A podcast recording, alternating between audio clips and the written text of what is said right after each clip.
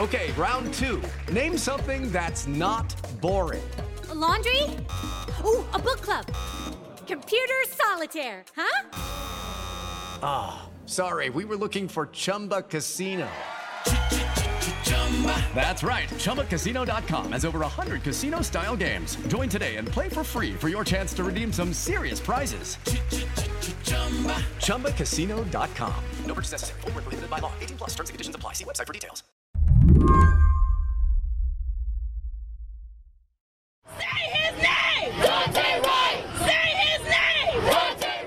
Last April, after Daunte Wright was shot and killed by police in Brooklyn Center, Minnesota, protesters flooded the streets in what's become a sad, angry, and familiar ritual. They chanted, they marched, they yelled at the cops, they held up signs reading Black Lives Matter. But what those protesters didn't know, what they couldn't see, according to reporter Tate Ryan Mosley, is that they were being surveilled by the police. I think it's a, definitely a reasonable concern that if you were a protester any of those nights in the second week of April, that there was some sort of data collected about you. Tate writes for the MIT Technology Review. And she and her colleague Sam Richards found that after the killing of George Floyd, law enforcement in Minnesota built a high tech operation to monitor protesters, activists, and journalists. According to Tate's reporting, they used tools to scour social media, track cell phones, and amass detailed images of people's faces. People who weren't charged with crimes, people who were exercising free speech, people who became unwitting test subjects for a new kind of policing. Not only is, is are we kind of in this crisis moment, we're also in a, a transformative moment, I think, for police technology. Today on the show, what Tate found in Minnesota and why it might be coming to a police force near you. I'm Lizzie O'Leary, and you're listening to What Next TBD, a show about technology, power, and how the future will be determined. Stick around.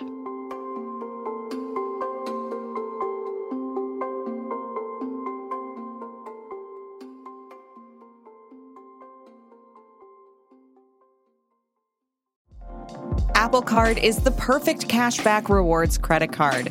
You earn up to 3% daily cash on every purchase every day. That's 3% on your favorite products at Apple, 2% on all other Apple Card with Apple Pay purchases, and 1% on anything you buy with your titanium Apple Card or virtual card number. Visit apple.co slash card calculator to see how much you can earn. Apple Card issued by Goldman Sachs Bank, USA, Salt Lake City branch. Subject to credit approval. Terms apply. Good afternoon, everyone. Chief Medaria Arradondo, the Minneapolis Police Department. Uh, I first want to just. The surveillance program that Tate investigated began with a multi agency task force known as Operation Safety Net. It was announced in February of 2021, and the stated goal was for law enforcement around Minneapolis to come together and prepare for the trial of Derek Chauvin, the officer who murdered George Floyd, and for the protests that would no doubt take place around the trial. Nine different agencies from the city, surrounding counties, and the state would be part of the operation. And they would get backup from two federal agencies. Is, is that this will be a unified command. It will allow all of us to be able to respond metro and region wide if needed. Um, and it will allow great cooperation, coordination, and communication. Chief Arradondo said the operation's first goal was to protect public safety, but that there was another one as well. Um, it is also very important that we ensure for everyone's constitutionally protected First Amendment right to gather and demonstrate peacefully. They had been planning Operation Safety Net for months, um, months and months before it was officially announced. No one knew where, how the verdict was going to come out. There was the chance for another really large scale uh, protest movement and civil unrest that might come with that, like they had seen in the summer. And I think the city really didn't want to be caught flat footed. The intent was to operate under a, a, shared command structure. The idea was to increase communication, of course, you know, and and join resources in the instance that there, you know, was a need for responding to civil unrest related to the trial, that you would have better communication in place and better police uh, resources being able to kind of respond. And part of that was clearly sharing intelligence. The idea of, of collaborating and sharing intelligence, how much of that came from how dramatic the protests had been around George Floyd's death and how, as you've said, officers felt they'd been caught flat footed. Like, I'm wondering if going into Operation Safety Net, they thought, oof, man, we really, you know, we're not on the ball before, and now we need to, to step it up and have everybody talking. Yeah, I mean, I'm sure it was a big part of the intention for creating shared intelligence mechanisms police groups, particularly when they're policing shortages, leverage resources, both technological and from a personnel perspective, from different agencies nearby. And I think that's really not how we think about policing policies, right? So every police agency has their own specific policies. They have their own budgets. They are held to different laws based on um, their own local jurisdictions. And so where it gets really confusing and murky, and we saw this play out in some ways with Operation Safety Net, is okay, if I'm working for Minneapolis PD, I'm responding to something in Brooklyn Center, and my commanding officer is from Hennepin County, which First Amendment policy am I supposed to follow? And, and that's not super clear. And I think that kind of extends to technology. The Chauvin trial began at the end of March, but even before there was a verdict, something unexpected and awful happened. On April 11th, 20 year old Daunte Wright was shot and killed by a police officer during a traffic stop in the nearby city of Brooklyn Center. So, on the night of April 12th, there were protests that broke out that were not specific to the trial. Obviously, a similar movement, similar theme, but they were not related to the verdict of the trial. And Operation Safety Net responded to those protests. Footage of the night shows protesters and law enforcement facing off. You can see flashbangs and tear gas deployed. But what you can't see are the high tech tools that Operation Safety Net was rolling out. Tate said that included cameras, facial recognition software, license plate readers, drones, social media monitoring, and geofencing. She also obtained a watch list that included photos and personal information identifying journalists and activists. One reporter who was able to get his data from the state and share it with Tate found three pages of details about where he went and what he did. There was a tagged geolocation of a reporter with his name, his you know multiple photographs of him that was stored and then shared on a data sharing platform that we know was accessed by at least three agencies with Operation Safety Net. These tools showed, on a remarkably granular level, what protesters and journalists were doing, sometimes down to the minute those resources, once dispersed across the, I'll call it 11 agencies, are pretty powerful. When combined, it's pretty remarkable the extent of the surveillance capacities and intelligence sharing that was enabled by Operation Safety Net. So let me see if I've got this right. You could have one police department or one agency that is using facial recognition, and another that has overhead drone shots, and a third that is looking at different social media profiles. And the result, when they all get together and share that information, is a pretty accurate picture of somebody and, and their activity. Is that is that right? Absolutely policing agencies increasingly have incredible surveillance capabilities, especially those that are well funded. They are increasingly militarized. Um, and then when they have these joint agency responses with the intention and the real capability of sharing data and surveillance information amongst each other, what you, you end up with is, is a system that is incredibly powerful. When we come back, why this kind of technology is becoming more and more common, even at a local level.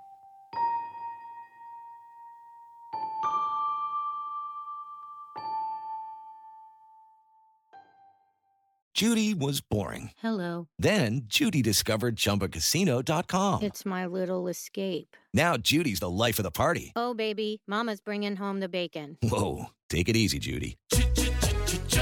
The Chumba life is for everybody. So go to ChumbaCasino.com and play over 100 casino style games. Join today and play for free for your chance to redeem some serious prizes. ChumbaCasino.com. No purchase necessary. Void where prohibited by law. 18 plus terms and conditions apply. See website for details. It may not be surprising that police are watching protests. That's part of what they do, after all. But what is new, Tate says, is the kind of reach that modern technology can give them. One product that was used in Minnesota, for example, is called Intrepid Response, which is sold on a subscription basis by AT&T. You can think of it as Slack, but for SWAT teams, so they can swap information with a swipe of a finger. There's a long history of police surveillance uh, and police surveillance when it comes to First Amendment activity. What is new and novel is the technology and the accessibility of this technology to policing agencies. And that has really kind of fundamentally changed what it means to be in a public space and be protesting. Assuming that protesting in a public space can be done anonymously is naive at this point. Tate says it's incredibly easy for law enforcement to de anonymize someone. That is, cross reference one piece of data, let's say a photo, with other sources to figure out who someone is. Now that protester is no longer a stranger in a crowd. And so the ability to do risk assessments in a way that is accurate and measured while respecting the First Amendment is a pretty tall order. And I think some of the complexity with this story is that we're seeing technologies being a big part of the direction some of this is going. Where do those technologies come from? It's a whole mixed bag. We're seeing a lot of off the shelf technologies Intrepid is something that is sold on a subscription basis by AT&T. We're absolutely seeing a lot of private vendors with things like facial recognition. But then at the same time, you know, you're seeing some military technologies. But, you know, I think clearly the direction that it's heading is private technology companies are doing a lot of the supplying. And what you're starting to see is kind of this murky intersection between what is public and what is private policing. And policing is largely being outsourced to technology. Um, and that some of the activities that were previously kind of squarely in the public sector are now not so squarely in the public sector. I think that's part of what's really interesting about this moment is the amount of technology that is very easily accessible the procurement channels and the public visibility of those procurement channels and the ultimate technology that is purchased by policing departments is really unclear. I think that's an interesting thing for people to think about. The while you might expect a national agency or the police department in a big city to have a lot of money and a lot of technological capability. It sounds like you're saying that some of these off the shelf products make it so that a smaller town or a smaller city has a kind of technological advantage that they wouldn't have had 15 years ago.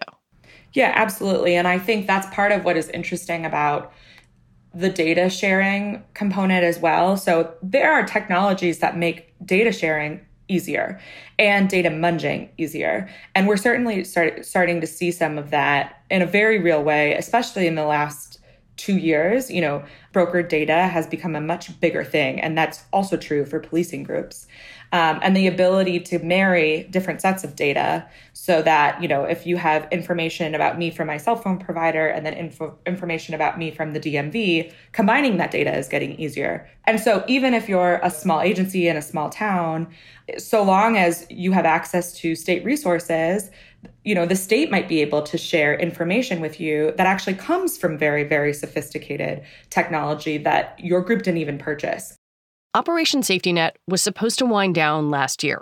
Their website doesn't exist anymore.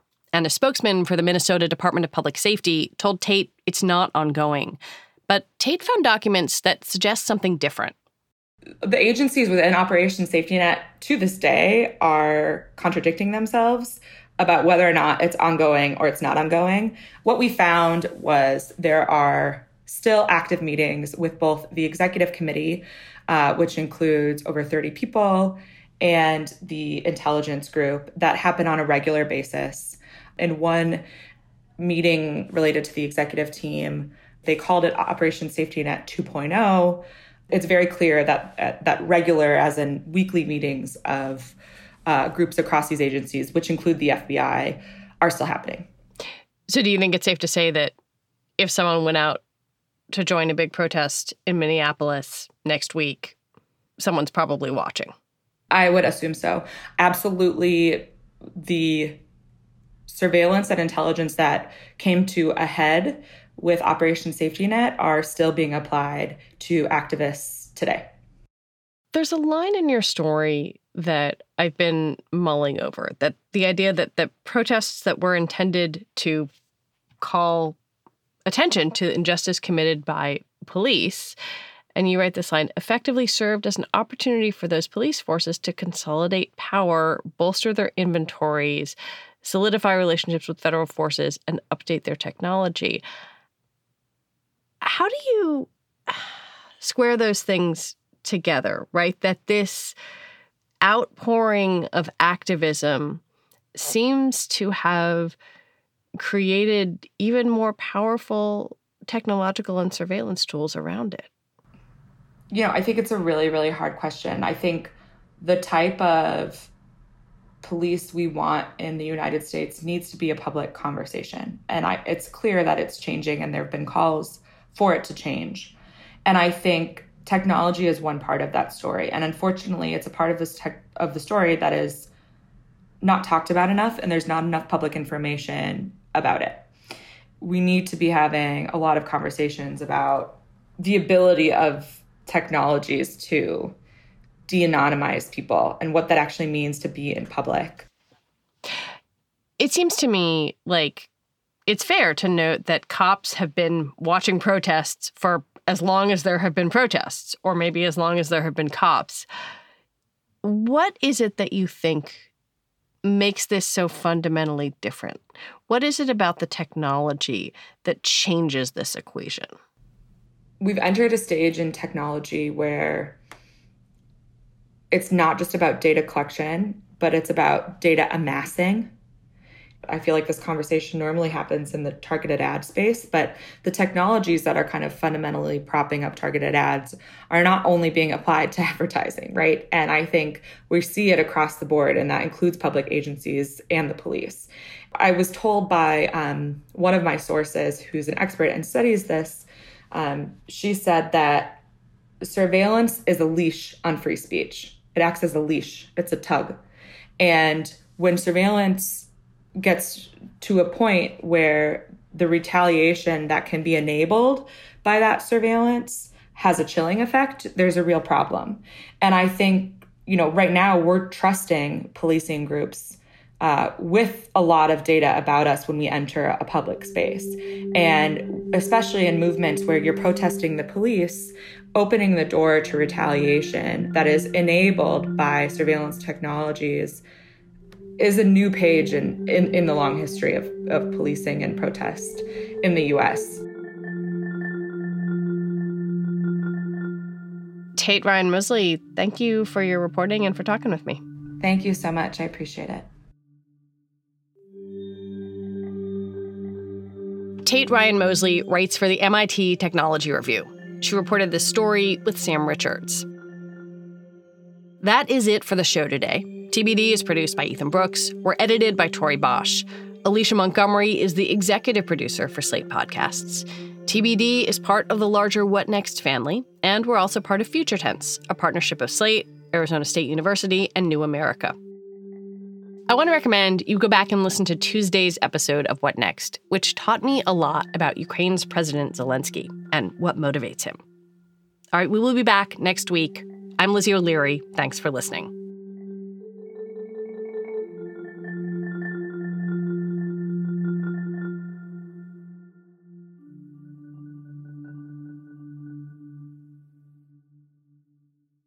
Hello, it is Ryan, and we could all use an extra bright spot in our day, couldn't we? Just to make up for things like sitting in traffic, doing the dishes, counting your steps, you know, all the mundane stuff. That is why I'm such a big fan of Chumba Casino. Chumba Casino has all your favorite social casino style games that you can play for free anytime, anywhere with daily bonuses. That should brighten your day a little. Actually, a lot. So sign up now at chumbacasino.com. That's chumbacasino.com. No purchase necessary. Group. Void were prohibited by law. See terms and conditions. 18 plus.